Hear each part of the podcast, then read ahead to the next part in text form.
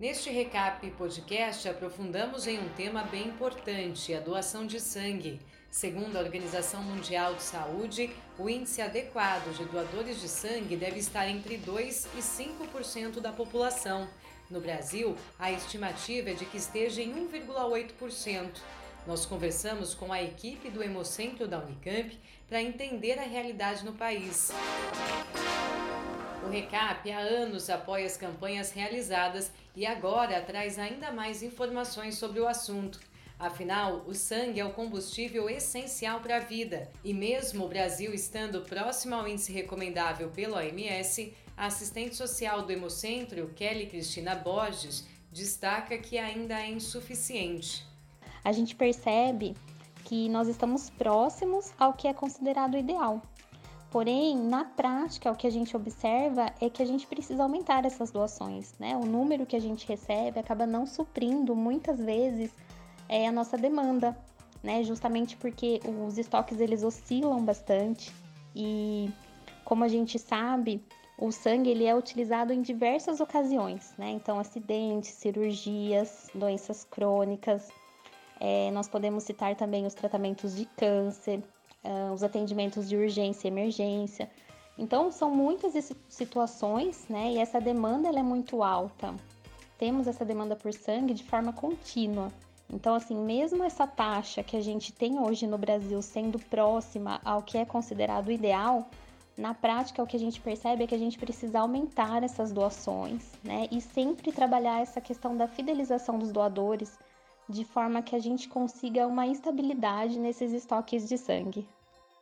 Neste ano em particular, com a Covid-19, a situação das doações de sangue foi ainda mais preocupante.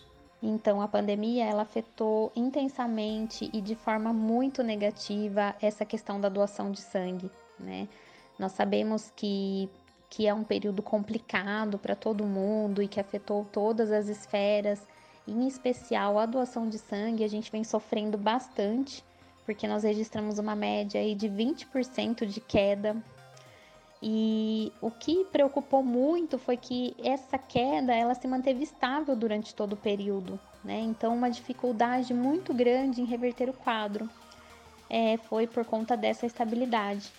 E essa preocupação ela ocorre porque justamente essa demanda por transfusões ela é grande, então nós precisamos é, distribuir esse sangue é, de forma contínua para os hospitais, né? Então a gente precisa pensar que essas situações que requerem transfusões, elas não param, elas ocorrem o tempo todo.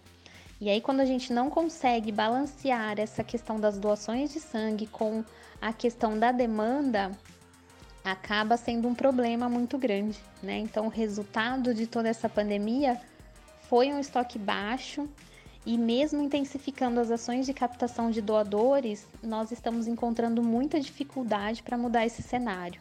Né? Então, nós podemos afirmar que sim, a pandemia afetou e, e ela vem gerando aí esse quadro complicado para a gente, né, para o banco de sangue, que enfrenta esse estoque baixo em decorrência da pandemia.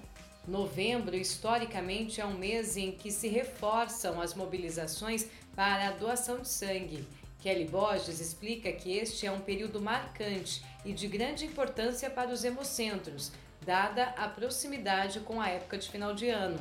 Novembro é um mês muito especial para a doação de sangue, porque justamente nesse mês nós comemoramos o Dia Nacional do Doador de Sangue no dia 25. Então é um momento de agradecer, né? um momento de homenagear essas pessoas que reservam um tempinho, que reconhecem essa importância da doação, uma vez que a gente não tem substituto para o sangue. Então é um momento de festa para gente. Né?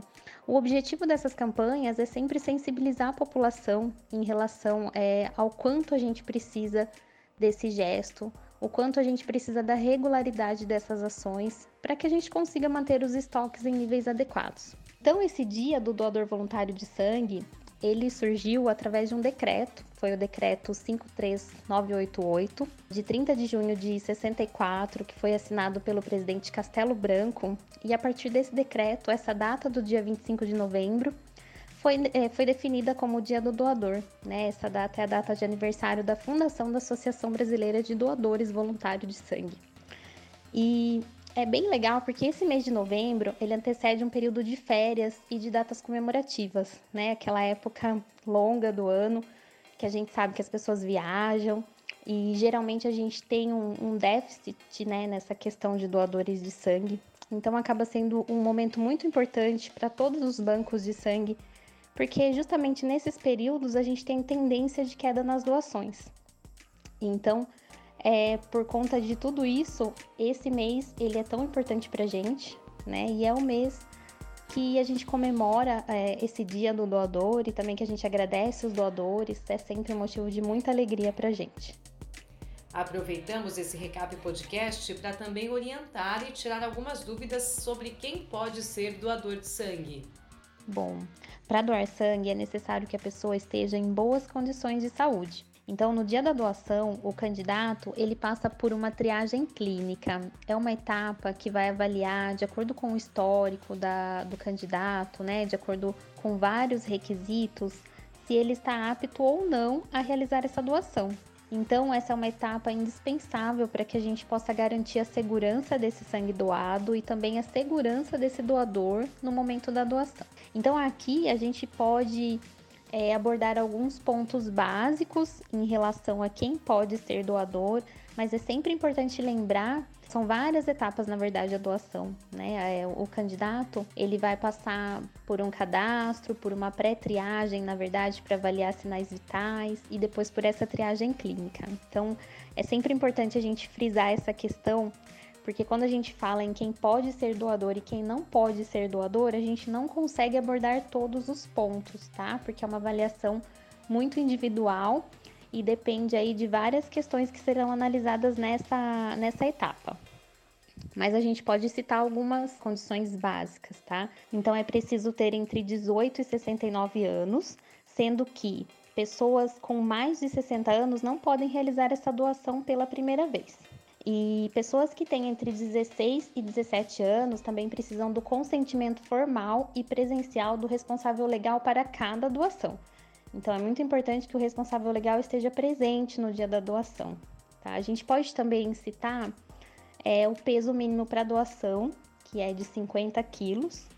A assistente social do Hemocentro da Unicamp, Kelly Cristina Borges, também pontua algumas situações que restringem a doação. É, não pode doar sangue, é claro, se estiver com gripe, resfriado ou infecção acompanhado de febre. Se for portador de sífilis, uh, malária ou doença de Chagas, alcoolista crônico ou se tiver ingerido bebida alcoólica nas últimas 12 horas, também é um impeditivo para doação. Se o candidato tiver se exposto a situações de risco para doenças sexualmente transmissíveis ou se mudou de parceiro sexual nos últimos seis meses, também não pode doar sangue. Com história atual ou pregressa de uso de drogas injetáveis ilícitas, se tiver contraído hepatite após os 11 anos de idade, também nós temos a questão da endoscopia ou procedimentos similares, é preciso aguardar seis meses. E também se estiver grávida em período de até três meses pós-parto ou se estiver amamentando, também é impeditivo para doação, tá? Então, nós temos várias outras situações também, como utilização de medicamentos, cirurgias, e essas questões são avaliadas individualmente, né, conforme eu comentei, de acordo aí com o histórico desse candidato à doação de sangue. Para quem for doar, é importante seguir as orientações até algumas específicas para casos de Covid-19. No dia da doação, é muito importante que o candidato não esteja em jejum. Algumas pessoas ainda acreditam que é necessário jejum para doação e é justamente o contrário. O candidato ele precisa estar alimentado e a orientação é apenas evitar alimentos gordurosos. Né? No caso do almoço, nós temos que aguardar três horas para doação e é muito importante que a pessoa esteja descansada. Temos também a questão do fumo, é preciso ficar duas horas antes e duas horas após a doação sem fumar. E é obrigatória a apresentação de um documento oficial com foto, de preferência RG ou CNH, além também de, de ser necessário a informação do endereço completo no, no dia da doação, inclusive o CEP se a gente considerar aí que nós estamos vivendo né, uma época de pandemia, nós temos algumas orientações específicas. Então, em caso de sintomas gripais ou respiratórios e febre, é necessário que o candidato à doação ele aguarde 14 dias para a doação. E em caso de diagnóstico de Covid confirmado, é preciso aguardar 30 dias após a completa recuperação. Nesta edição, também temos a participação do diretor de coleta do Hemocentro da Unicamp, Wagner de Castro. Ele destaca a importância do apoio do RECAP e dos revendedores nas doações de sangue e também nas divulgações das campanhas. Não só pelo fato das, é, dos funcionários poderem estar fazendo a doação e com isso estarem colaborando através da própria doação, mas também pela capilarização grande que existe, que tem esse segmento aqui na região, que permite a gente levar essa informação da doação de sangue para muitas pessoas, amplificando demais é, essa questão de educação. E é óbvio que a doação de sangue ela só acontece se as pessoas ficam sabendo da necessidade do sangue e com o tempo é, é, isso acaba virando uma rotina e uma coisa de, de fato de educação. Gláucia Franchini para o Recap Podcast, abastecendo a revenda com informação em poucos minutos.